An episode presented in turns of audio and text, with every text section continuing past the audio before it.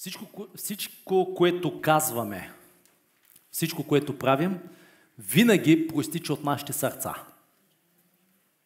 Ще съгласите ли? Затова притчи 4.23 се казва повече от всичко, което пазиш, повече от банковата сметка, повече от хакерски атаки, повече от имота си, пази сърцето си, защото от него са изворите на живота. И ако искаме да преживяваме Бога, ако искаме да задълбочаваме нашето взаимоотношение с Него, трябва сърцата ни да бъдат чисти. Чисти от огорчение, чисти от неприязан, от непростителност, от всички тези лоши неща, които битуват в, в този свят. И Бог винаги е заинтересован в това, което се случва тук вътре. Той не е толкова загрижен за нещата, които се случват там отвън, той не е толкова загрижен за обстоятелствата, в които ти се намираш. Всичко, което него го интересува е това, което се случва тук вътре. Защото единственото нещо, което имаме е това, което е тук вътре. И Бог винаги иска да работи отвътре навън. Религията работи отвън навътре. Враг номер едно на служението на Святия Дух е духът на религия. Ще го повторя. Враг номер едно на служението и движението на Святия Дух е религиозният дух. И трябва да ви уверя, че по нашите земи се намира в изобилие. Защото българина не е вярваш, българинът е религиозен. Той е суеверен. Затова Бог иска да пазим сърцата си. Понеже това, което препълва сърцето, винаги говорят устата. Обикновено, когато повярваме в Бога, ние започваме да чистим или да се фокусираме върху външните, върху явните грехове. пушене, алкохол, блудство, нечистота, неща свързани с плътта ни. Но когато продължим да ходим с Бога, Бог започва да реже, да кастри тайните грехове, духовните грехове, духовната нечистота. До толкова, че Бог дори започва да посочва мотивите в нашите сърца. Мотиви, които никой не знае, но Бог ги знае. Вижте какво се казва във 2 Коринтияни 7.1. Апостол Павел казва следното. И тъй възлюбени, т.е. той иска да знае кои са те в Христос, коринтяните. Той им казва, вие сте възлюбени, това е вашата идентичност. Като имаме тези обещания, обещанията са в предходните няколко стиха, в които Бог казва, вие ще бъдете мои деца, аз ще ви приема, аз ще бъда ваш Бог и вие ще бъдете мои хора. И Павел каза, понеже имаме тези обещания, че сме негови синове и дъщери, вижте какво се казва, нека да очистим себе си от всяка плъцка и духовна нечистота. Тоест има два вида нечистоти. И днес искам да говоря за една духовна нечистота, която може понякога да се загнезди в нашите сърца, в нашите умове. И това е непростителността. Темата днес е силата на прошката. Силата на прошката. След 10, 20, 30 години с Господа забравяме тези основни неща. Забравяме за сърцевината на християнството. Още в началото искам да ви кажа, че да простиш това е работа и дело на Святия Дух. Не е човешко да простиш, божествено е. И Бог не иска просто да прощаваме, Бог иска да живеем в простителност. Тоест простителността да тече през нас като река. Ако аз трябва да се насиля да прощавам, това е дело на плътта. Но когато аз гледам на Христос и когато Неговата прошка тече към мен, аз ставам естествен проводник, тази прошка да тече и към всички около мен. Твоят ум, твоето сърце са почвата. И е много важно да позволим Бог да сее правилните семена в нашите сърца. Много е важно с какви хора сме заобиколени. Естествено, че ако сме заобиколени с хора, които роптаят, хора, които се оплакват, и ние ще станем същите. С какъвто ходиш, такъв ставаш. Това е заразно. Затова трябва да позволим на Божието Слово да ни умива, да се заобиколим с благочестиви хора, които да сеят думи, отношение в нашите сърца, за да бъдем добра почва за Господа. Ако семената са лоши, като гордост, неприязан, непростителност, злост, той резултата ще е лош. Защото каквото сееш, това и ще поженеш. Миналата събота бях на едно пастирско събиране на всички главни пастири в България във връзка с общото молитвено движение в България и братолюбие. Прекрасно беше, че имаше братя от Баптистската църква, от Методистската църква, 50-ни, харизматици. И нещото, което Святия Дух направи, е, че Той ни задвижи в тая посока на прошка, да си искаме прошка един от друг. И беше толкова хубаво, толкова сладко беше присъствието на Бога, да видиш как братя, пастири от години си искат прошка един от друг. Един пастир си иска прошка, другия прощава и, и беше една прекрасна атмосфера. И вярвам, че това е, което трябва да преживяваме в последните времена. Да ходим в простителност. Вижте в 2 Тимотей, какво казва апостол Павел.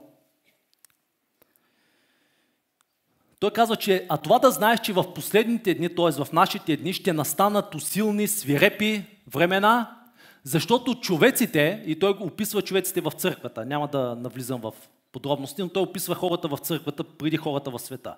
Защото хората в църквата ще бъдат себелюбиви, егоцентрични, сребролюбиви, надменни, горделиви. Тоест, гордия човек е човек, който не може да си поиска прошка и не може да даде прошка. Хулители, непокорни на родителите, неблагодарни, нечестиви. Вижте колко отрицателни неща. Без семейна обич. Тук гръцката дума е сторге без романтика в брака. Непримирими, клеветници, невъздържани, свирепи, неприятели на доброто, буйни и надути. И апостол Павел ни казва, че един от белезите на последните времена, това ще бъде непростителността. В Матея 24.10 Христос пророкува и казва, и тогава мнозина ще се съблазнят. Много често, когато видите думата съблазън в Новия Завет, може да я заместите с думата обида. Тоест хората на последните времена ще бъдат много обидчиви. Бързо ще се засягат, бързо ще се обиждат. И тогава мнозина ще се обидят един на друг, ще се предадат и един друг ще се намразят. Исус каза в Матея 18 глава 7 стих, той каза, неизбежно е. Неизбежно е да дойдат съблазните, обидите. Тоест, когато ти си в взаимоотношение, Христос обещава, че в взаимоотношение ли сме, винаги ще има понякога конфликтни ситуации. Винаги ще има разногласия, винаги ще има различни мнения. Но въпросът е как ги разрешаваме. Дали в духа на простителност, в духа на добро отношение, в духа да видим доброто в другия или просто ще бъдем капсулирани вътре в себе си, в болката си, в обидата си, в своята неприязан. Бог очаква да бъдем като Христос в този свят. Всъщност да бъдем Христос в този свят. И това е християнския живот, приятели.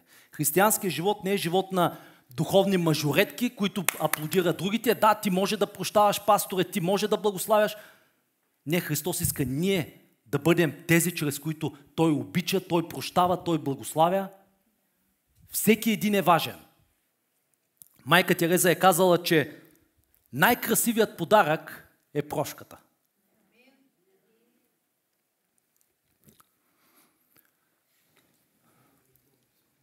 Всеки един на това място е получил милост. Съгласни ли сте? Ако Бог не е показал милост към вас, никой нямаше да бъде тук.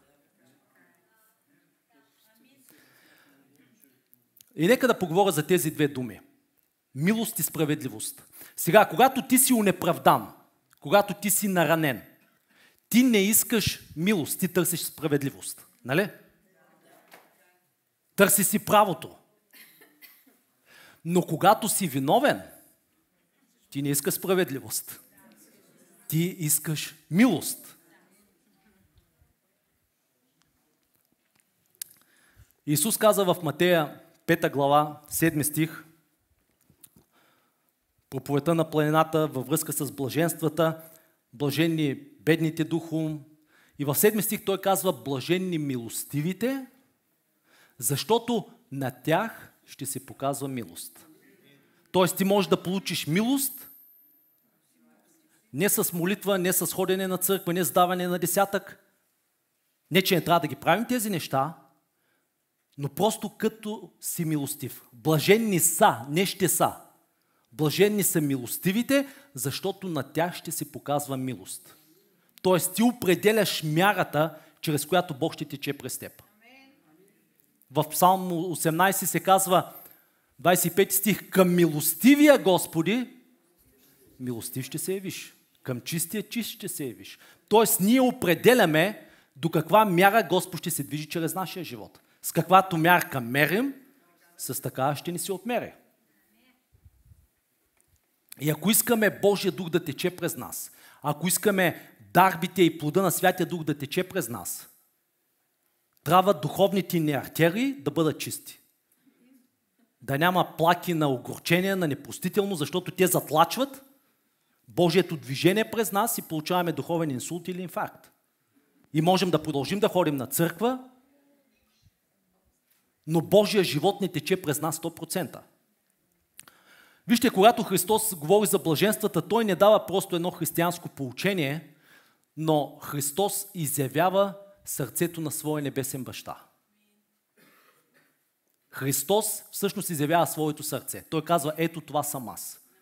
Блаженни бедните духом, защото тяхно е небесното царство. Христос беше беден духом. Защото той самия каза, аз не мога да направя нищо от себе си, от моята си сила, освен това, което видя Отец да върши, това върша, това, което Отец говори, това говоря и аз. Тоест аз съм 100% зависим от моя небесен баща. Блаженни милостивите, защото Христос беше милостив. Спомнете си случая, когато религиозните искаха да убият жената, която беше хваната в прелюбодейство. Той показа милост. Той беше гонен за правдата. Тоест Христос не ни дава списък с неща, които трябва да правим. Той изявява своя характер своята същност. Той казва, това съм аз. И той иска да изработи същите тези качества и характеристики вътре в нашия живот. Когато Моисей се моли в 33 глава на изход и казва, Господи, покажи ми славата си, покажи ми кой си ти. Първата характеристика, която, с която Господ описа себе си, беше аз съм милостив. Аз съм желостив. Искам да ти уверя, приятел, че Бог е Бог на милост. Той изобилства с милости. Но не очаквай милост, ако ти си безмилостен. Човек, който е милостив и състрадателен, никога няма да фалира духовно. Бог ще покаже милост на виновните, дори а, ако те са милостиви. Сега не ме разбирайте погрешно, има една ерес, която се нарича универсализъм, която получава, че понеже Бог е любов, Бог е милостив, в края на, на времената Бог ще прости на всички, ще покаже милост на всички, включително на Сатана и на ангелите и всички ще бъдат в рая. Което противоречи на Божието Слово. Аз не говоря за това. Говоря за това, че Бог е милостив. И не е ли удивително как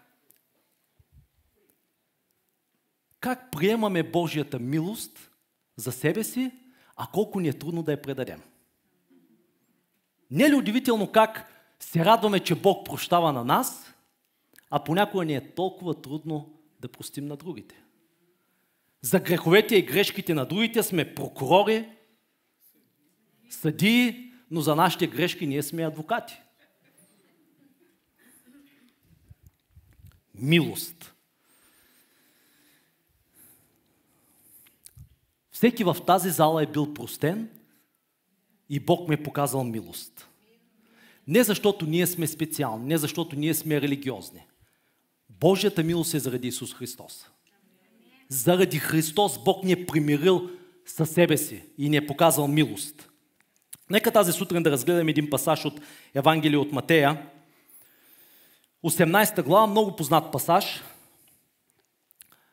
И се казва, тогава Петър се приближи до Исус и му каза. Ако погледнем контекста на този пасаж, ще видим, че малко по-рано Христос говори точно за това, за прошката. И е голяма вероятността Петър да е бил жегнат чрез Господните думи. Вероятно Петър е имал някакъв конфликт с някой брат или с някой сестра и затова той се приближава и казва, Господи, доколко пъти, като се греши брат ми, да му прощавам. Сега в еврейската култура, ако някой се греши с тебе, може да му постиш до три пъти на ден. И тук Петър иска да се покаже милостив. Ако някой ти е казал да вървиш с него една миля, ти върви две. И Петър си казва, няма да простя три, ще покажа на Христос колко съм милостив. Казва, до седем пъти ли да му прощавам? И Исус му казва, не ти казвам до 7 пъти, но до 70 пъти по 7. Сега Христос не иска да смятаме това 490 пъти ли са. Той е заинтересован в нещо много по-дълбоко. Че прошката трябва да е начин на живот. Това не е нещо, което правим само на сирни заговезни. По православно му говоря. Но това е нещо, което трябва да е наш начин на живот и да позволим на Святия Дух да тече с милост, благодат и прошка към хората. И Христос каза тази притча, вижте 23 стих, затова небесното царство, кажете царство. Сега много е трудно да проповядваш за царството на хора, които имат демократично мислене, които имат права. Затова той каза, небесното царство прилича на цар, който поиска да прегледа сметките на слугите си. И когато започна да преглежда, докараха при него един, който му дължеше 10 000 таланта. Това е много. Милиони, милиарди. И понеже нямаше с какво да заплати, господарът му заповяда да продадат него, жена му и децата му. И всичко, което имаше, и да си плати дълга. Сега жената и децата могат да възразят. Да кажат, царю, това е дълга на моя мъж. Защо трябва и аз да бъда продадена и децата ми? Но когато ти си овластен и когато ти си в дълг, всичко под тебе е в дълг и е задлъжняло. Добре, затова слугата падна и вижте какво прави. Когато е слаб, когато е немощен, той прави правилното нещо падна, кланяше му се и каза, Господарю, имай търпение към мен и ще ти платя всичко. И господарът на този слуга, понеже го жалеше, понеже беше състрадателен към него, понеже му показа милост, пусна го и му плати заема. Но той слуга, като излезе, намери един от служителите си, който му дължеше 100 пеняза. Това са няколко лева. Хвана го и го душеше. И каза, плати това, което ми дължиш. И този служител прави същото нещо, което другия служител направи пред царя. Служителят му падна, молеше му се и каза, имай търпение към мене и ще ти платя. Сякаш има някакво дежавю, вече видяно. Затова, но той не искаше. Той не искаше. Не искаше. Този, на когото му беше показана милост, не искаше, отказваше да даде. А отиде и го хвърли в тъмница да лежи, докато изплати дълга. А със служителите му, като видяха станалото, винаги има хора, които виждат какво се случва. Твърде много се наскърбиха и дойдоха и казаха на господаря си всичко, което бе станало. Тогава господарът му го повика и каза, нечестиви слуго, аз ти простих целия оня дълг, понеже ти ми се примоли. Не трябваше ли, не беше ли редно и ти да се смилиш за съслужителя си, както аз се смилих за тебе? И господарят му се разгневи и го предаде на мъчителите, на болестите. Вътрешният турмоз, не спане вечер, на диагнози, на цибалап, на рамус. Предаде го на мъчителите да го изтезават, докато изплати целият дълг. Така и моят небесен баща ще постъпи с вас, ако не простите от сърце всеки на брат си. Амин. Докторите казват, че причина номер едно за всички болести е непростителността и огорчението. Непростителността, огорчението, много пъти съм го казвал, е рак за душата, но за съжаление понякога може да е рак за тялото. Затова е много важно да имаме чисти сърца, да бъдем свободни отвътре, нашата душа, нашата емоции, нашите емоции, воля, ум, да не бъдат обременени с гордост, с непростителност, с лъч. Тук в тази история виждаме, че Божието царство е царство. Не е демокрация. Тоест, в Божието царство има ред. Има параметри. Има правила. Църквата, това е много важно да го разберем, църквата е организация, има ред, има правила, има устав, но църквата е и организъм. Жив организъм, съставен от живи хора, който постоянно се променя.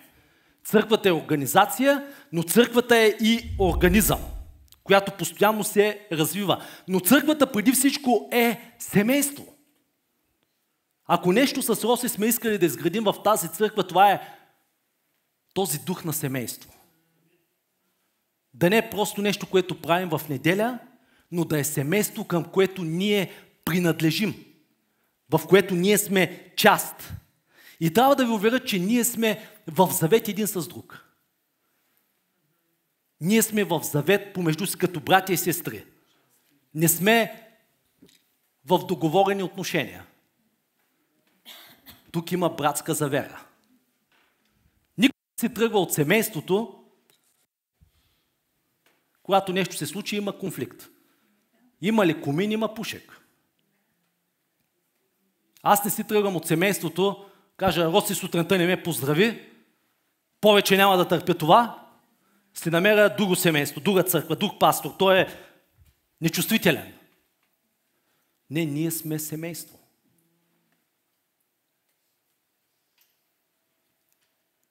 Понякога вземам на Марайка телефона вечерта в 11 часа, защото искам да си легне. Сега в нейното съзнание аз може да съм авторитарен, лош баща, деспот, обаче тя не знае, че това е за нейно добро в дългосрочен план. И тя знае, че в нашето семейство Марко старши кара влака. Един ден, когато тя си има семейство, ако иска е да не спи. Но в нашето семейство има правила.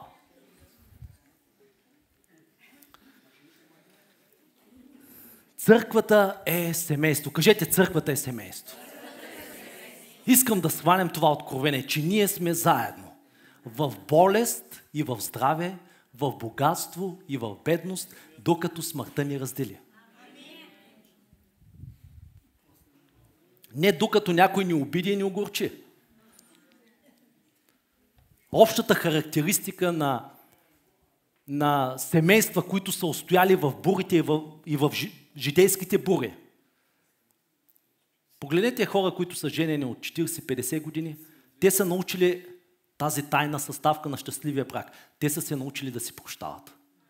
Ако ние ще сме заедно, трябва да се научим да си прощаваме.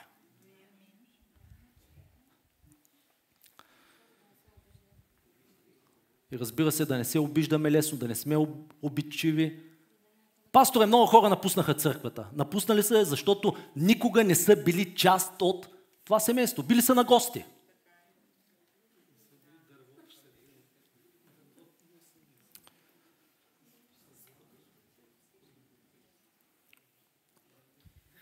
Имаше един пост във Фейсбук за двама възрастни, които ги попитали за тайната на техния успешен брак. И всички, предполагам, сте чели това, те са казали, ние израснахме във времена, в които когато нещо се щупеше, ние не го изхвърляхме, ние го поправяхме. Сега, когато нещо се щупи в взаимоотношенията ни, ние веднага търсим противопожарен изход, вместо да го поправим. Но ние сме в взаимоотношения, ние сме в завет. И ако ще сме заедно, ако ще служим заедно, трябва да се научим не само да си прощаваме, но и да живеем в простителност. И тази простителност да тече от нас не като малко поточе, да тече като река. Река на милост, река на прошка и на благодат. И тя винаги трябва да извира от нашето вътрешно естество. Апостол Йоан каза в първа глава, първо Йоанна първа глава, 6 стих, ако речем, ако кажем, че имаме общение с Него, но ходим в тъмнина, истината не е в нас. Ако кажем, че го обичаме, а ходим в отдумничество, в непростителност, в горест, Павел каза, вие, Йоан каза, вие сте в голяма заблуда, ходите в тъмнина. Вие си мислите, че сте в светлината, но, ние, но вие сте в тъмнина. Не е достатъчно само да прощаваме обидите и злидните, трябва да се научим и да ги забравяме. Аз толкова се радвам, че Бог е Бог, който прощава и забравя. Хората ще ти простят, но за съжаление не винаги ще забравят. Той казва в Евреи, каза и греховете ви и беззаконията ви няма да помня вече. Това не означава, че Бог има Алцхаймер. Това означава, че Бог взема решение, той повече никога да не си ги спомни. Тоест, те никога не са се случвали. И Бог иска това същото нещо, същото качество да бъде работено вътре в нас. Добре, притчата. Царят решава да гледа сметките. Защото царът има власт върху своето царство. Съгласни ли сте? Той е овластен. Може да взема решения, с които дори неговите поданици да не са съгласни. Тук беше хубаво място да кажете. Царът решава да прегледа сметките. Той не пита неговите поданици дали са готови, дали са съгласни. Когато идват на, на ревизия от НАП, не ти се обаждат предварително. И тук царят взема това решение да прегледа сметките на своите служители. И рано или късно винаги идва това време. Винаги идва тази калкулация. Винаги Господ идва и казва, добре, нека да видя след 10, 20, 30 години в църквата, по накъде се движиш. Има ли някаква промяна в живота ти, в поведението ти, в отношението ти? Или си същия вчера, днес и завинаги? Царят решава да прегледа сметките. Никой не си тръгва от този свят без да си е платил сметката. Царят взема това решение. Той е в тази позиция. Той не казва, нека да направим един референдум и да чуя какво моите поданици мислят. Не, той идва да прегледа сметките. И царят заповядва, както казах, този човек дължеше милиони, и царя казва, вземете него, жена му, децата му, всичко, което има и да плати дълга. Тоест, твоята непростителност, твоето огорчение ще повлияе на хората, с които ти си свързан. Които са по твоята власт и по твоят авторитет. И вижте 27 стих. И този човек каза, Господарю, имай търпение към мене и ще ти платя всичко.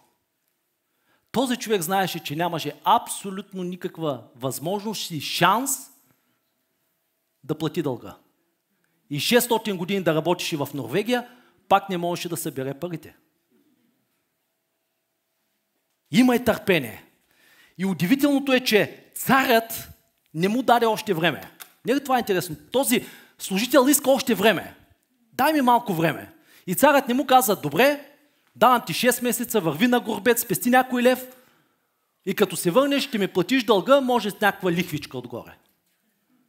Казва се, че царят му прости, анулира целият му дълг. Не му даде още време, даде му милост. И това, скъпи приятели, се нарича благодат. Зашеметяваща, главозамайваща, безцеремонна, грандиозна, завладяваща, смайваща Божия благодат. Царят му показа милост, царят му даде благодат. Прости му целият дълг.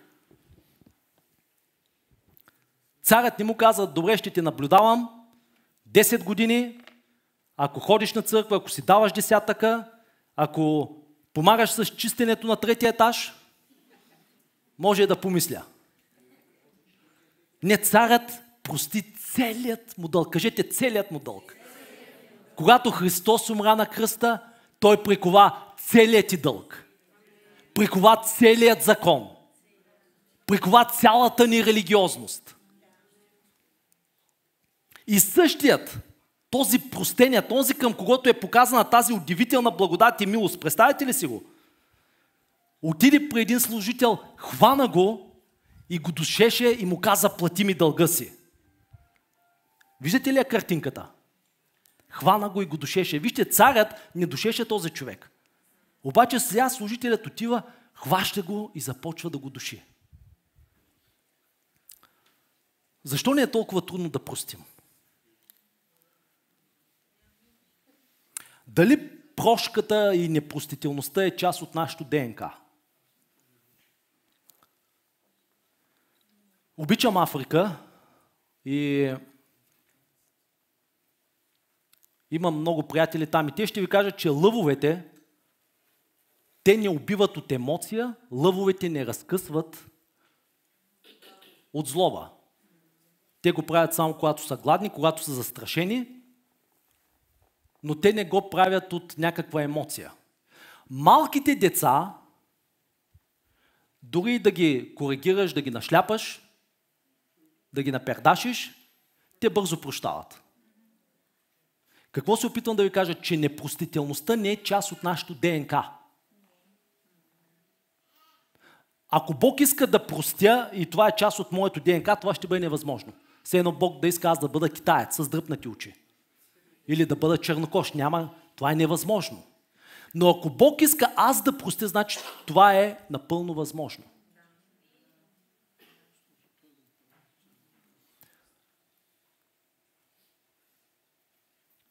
Мястото, на което се учим да не прощаваме е семейната среда, училището. Опитвам се да ви кажа, че това е заучено поведение. Не е нещо, което е част от човешката природа. И Бог, както ви казах, когато дойде в живота ни, Той иска Неговата прошка и Неговата благодат да текат през нас. Непростителността не е у животните, тя не е у малките деца, но за съжаление тя се изгражда в нашите сърца, израствайки в този свят. Защото всички ние сме направени от един и същ материал. Всички имаме чувства, всички имаме емоции. И начина по който ги изразяваме, много често се определя от семейната среда. Вижте, семейството е прекрасно място, на което можем да се учим да си прощаваме. Да правим компромиси. Да поставяме интереса на другия преди нашия. И всъщност това е Христос, това е християнско. Апостол Павел казва, никой да не търси своята лична полза, облага, но всеки да търси ползата и благословението на другия.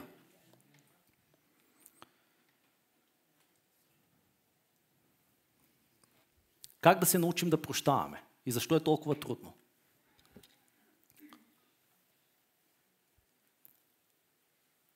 Ако гледаме на Христос, ще бъде най-лесното и най-естественото нещо, което правим. Това, което видим, ние го предаваме нататък. Това, което видим, това го предаваме нататък. Тоест има едно течение на Божия прошка, на Божия благодат, на Божия милост към мен. И аз съм отговорен да бъда канал. И аз да я предам нататък.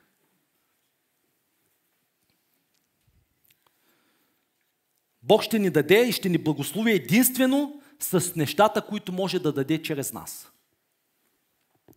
И това е християнския живот. Да имитираме Христос. Павел не казва ли, имитирайте, подражавайте на мен, както аз подражавам на Христос. И няма нищо по-лесно от това да живеем християнския живот, защото християнския живот е Христос. Тоест това, което Христос прави за теб, ти трябва да го прави за другите. Павел казва във 2 Коринтияни първа глава, казва отехата, която ние получаваме, същата отеха ние предаваме на други, които се нуждаят от отеха. Апостол Павел казва в Ефесяни 5 глава, и така бивайте подражатели на Бога. Идва ли стихът? Стани увлекателно говори. И така, бивайте подражатели, имитатори на Бога. Вижте като, като възлюбени деца. Тоест, това е нашата идентичност. Ние го правим от любов към Бога. И ходете в любов, както и Христос възлюби и предаде себе си за нас. Та, какъв е християнския живот? Това, което Бог прави за теб, това прави ти за другите. Ако Бог те благославя, благославя и ти. Ако Бог ти дава, дава и ти. Ако Бог ти прощава,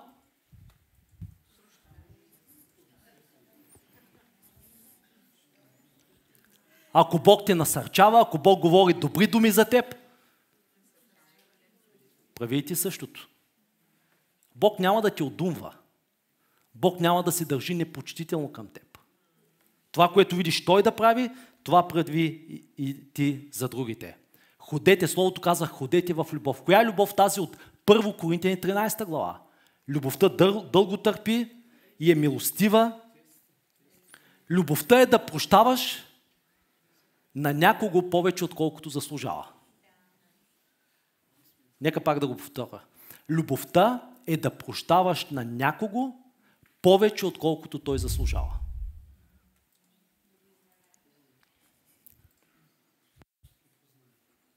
Прошката е добродетел на смелите. Господната молитва. И прости нам, как? Както и ние простихме. Минало, свършено време, т.е. ние сме простили още преди те да са го направили. Има хора, на които аз не съм простил, защото не са ме обидили.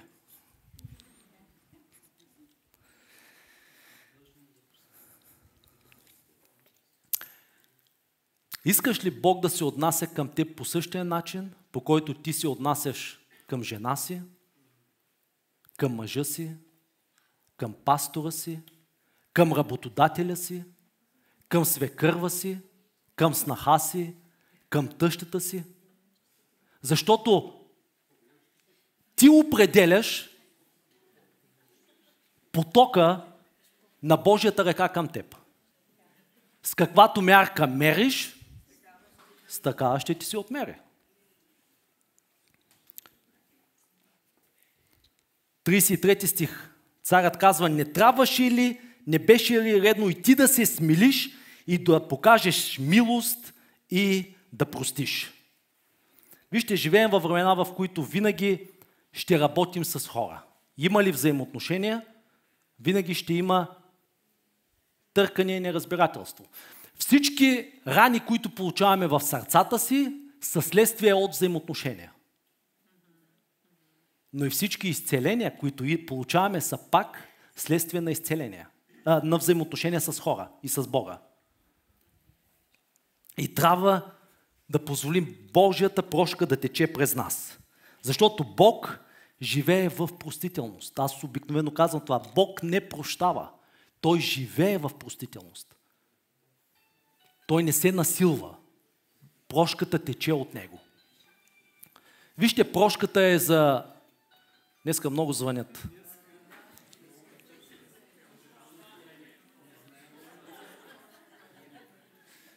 Ето, трябва да си прощаваме.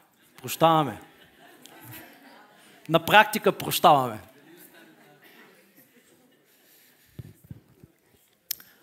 Прошката е за, за големи хора. Прошката е за широко скорени хора. Не за духовния снаф и за малки, тесногради хора отвътре. И моето желание е ние да мислим като орли, а не да живеем и да мислим като кокошки. Преди години издавахме една книга Пуйки и орли, препоръчвам ви я. Ти си орел. И орлите не се хранят с неща от земята. Орлите се хранят на високо. Те правят любов във въздуха. Орлите са величествени създания. И ако ние искаме да летим като орли, трябва да се научим да прощаваме, да гледаме на нещата от високо, да не бъдем вторачени в малките битовизми, да чирикаме с връбчетата под страхата. Господ да ни разширява. Амен. Малките хора не искат да прощават. Малките хора се затварят в себе си. О, няма да го поздравявам, няма да му се обаждам, няма да му отговарям на СМС-ите, няма да му пиша. Аз сега мога да взема телефона и да се обадя на абсолютно всеки навсякъде. Към никого не задържам абсолютно нищо. Има ли такива хора, на които ти сега не можеш да се обадиш? Ако не можеш да го направиш, значи не си свободен, значи не си простил. Ако този човек, който ти е наранил, ако този човек, който ти е обидил, в момента, в който го видиш, ако това промени твоето отношение, твоето изражение, твоето настроение, значи не си простил. А Христос дойде да бъдем свободни. Свободни от огорчение, от непростителност. Големите хора, както в света, така и в Божието царство, хора, които са постигнали нещо, които са употребени по мощен начин, те са се научили да прощават и да се реят високо като орлите. Вижте, хората, които са постигнали повече от теб, те няма да ти завидят, няма да ти злословят. И Господ наистина иска да промени нашето мислене, нашият мироглед, да промени парадигмата, в която живеем.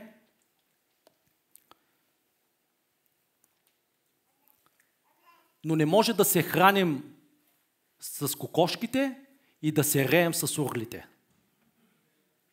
Тоест, ако искаме да дойдем на това по-високо измерение, ние не можем да се храним с непростителност, лоши спомени, обиди, кой какво е казал и е направил за нас.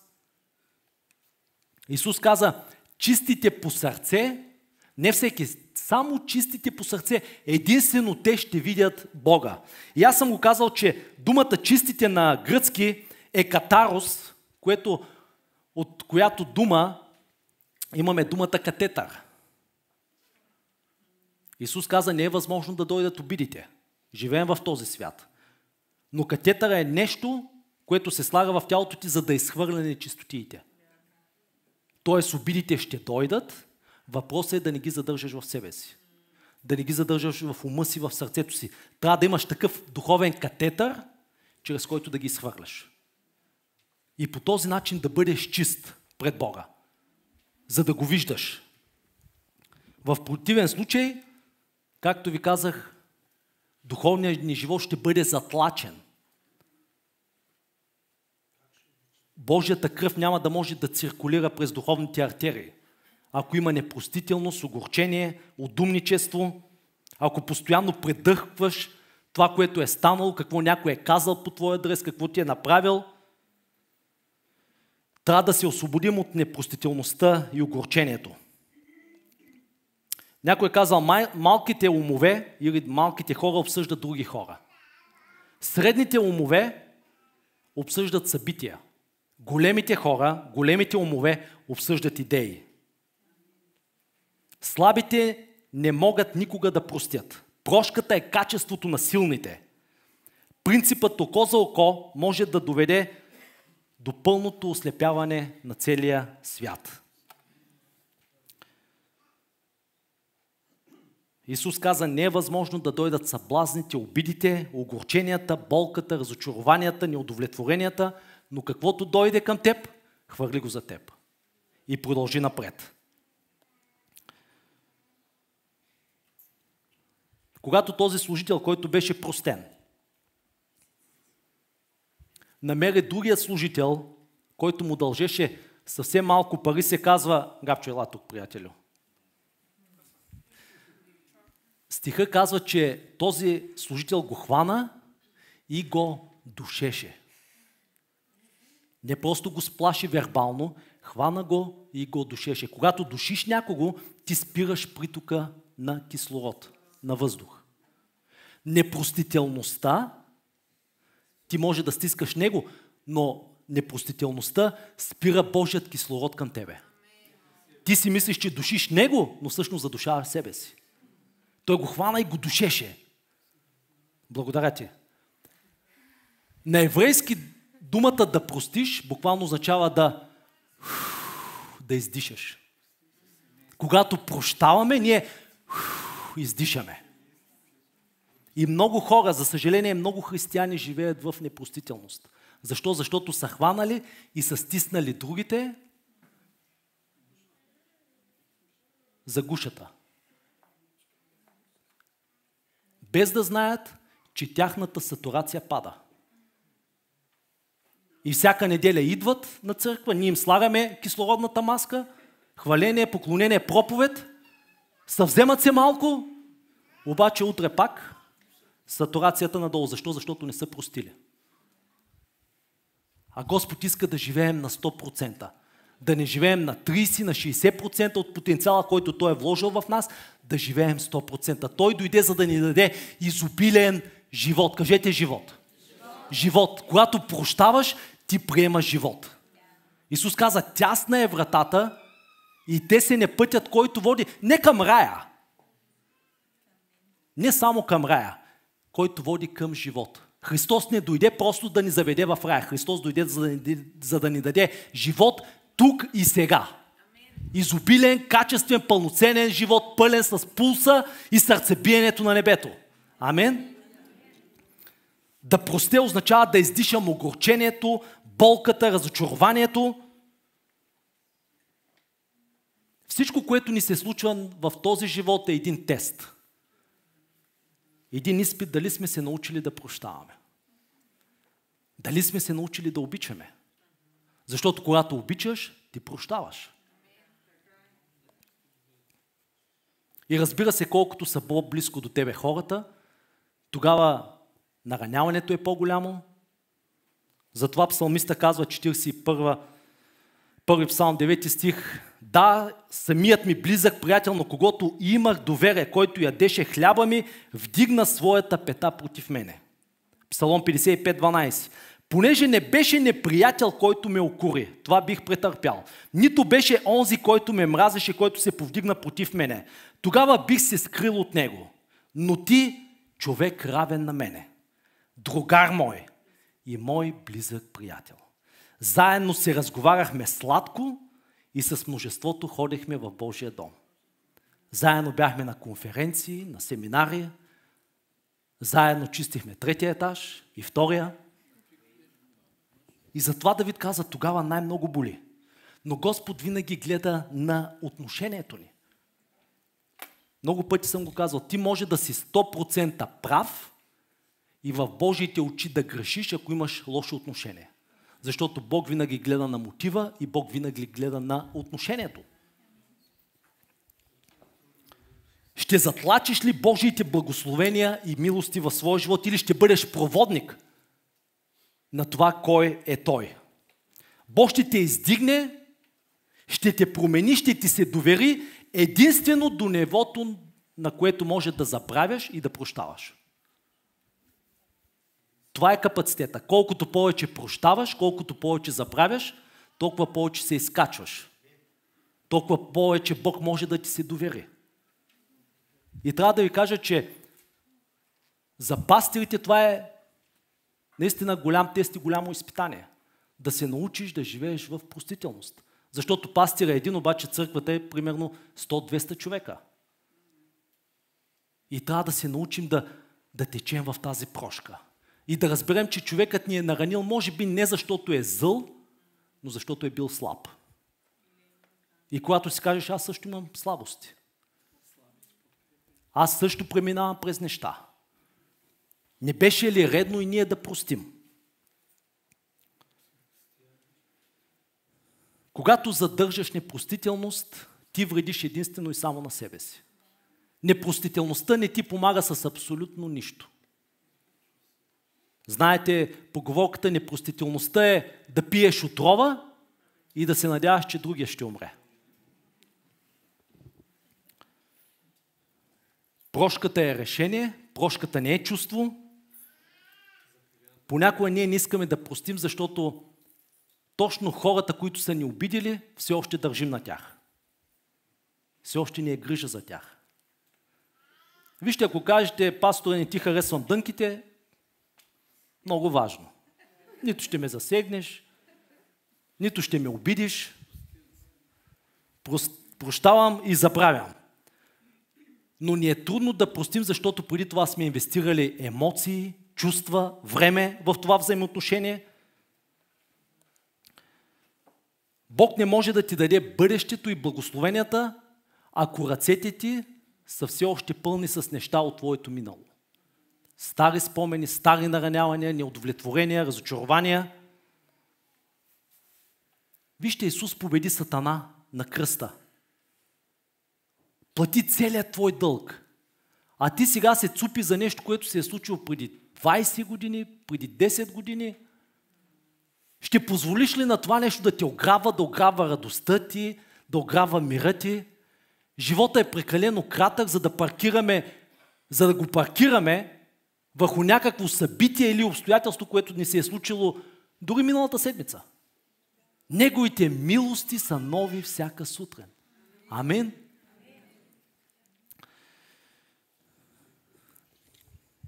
С това завършвам. Вижте, ако ти не може да простиш на своите братя и сестри в църквата, с които ще прекараш цяла вечност, как ще прощаваш на твоите колеги невярващи? Църквата е място, на което трябва да се научим да си прощаваме, да се обичаме, да продължаваме да, да вървим напред. Това тук е тренировъчният център.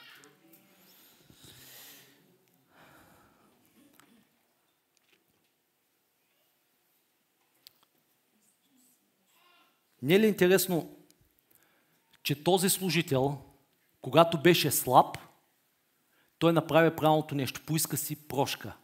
Дай ми още време, има и търпение към, към мен. Когато беше слаб, той взе правилното решение. Когато беше силен, направи погрешното решение. Нека да сме винаги слаби в нашата сила, в нашата немощ. И както пяхме в песента, не чрез сила, не чрез мощ, но единствено и само чрез Неговия дух.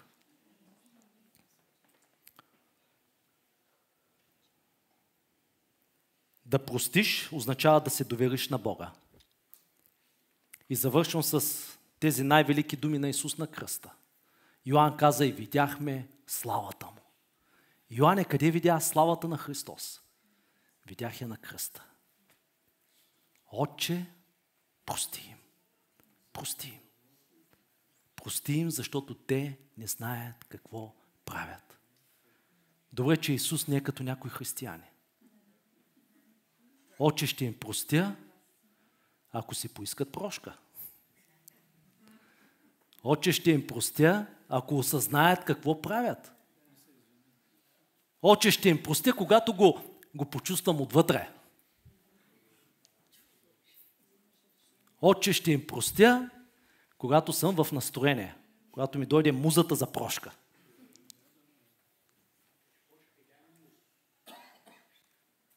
Какво да кажем за Стефан, който беше убит с камъни? Същите думи. Исус е простим. Стефан не каза, ще им простя, когато спрат да хвърлят камъни срещу мене. Да прощаваме е невъзможно. Да прощаваме е божествено. Да прощаваме не е трудно, то е невъзможно. Отделени от Святия Дух. Затова трябва да позволим на Святия Дух да работи през нас и да прощава. Представете ли си за ранните християни? Да простиш на хората, на римските императори, които хвърлят децата ти и женати на Колизеума, да гледаш как ги разкъсват лъвовете и ти да им простиш. Далече сме от истинското християнство. Или братята и сестрите, пастирите, които бяха в Белене, които бяха гонени. И те да продължават да прощават, да дават прошка. Е, това е Христос и това е което Христос иска да изработи вътре в нас.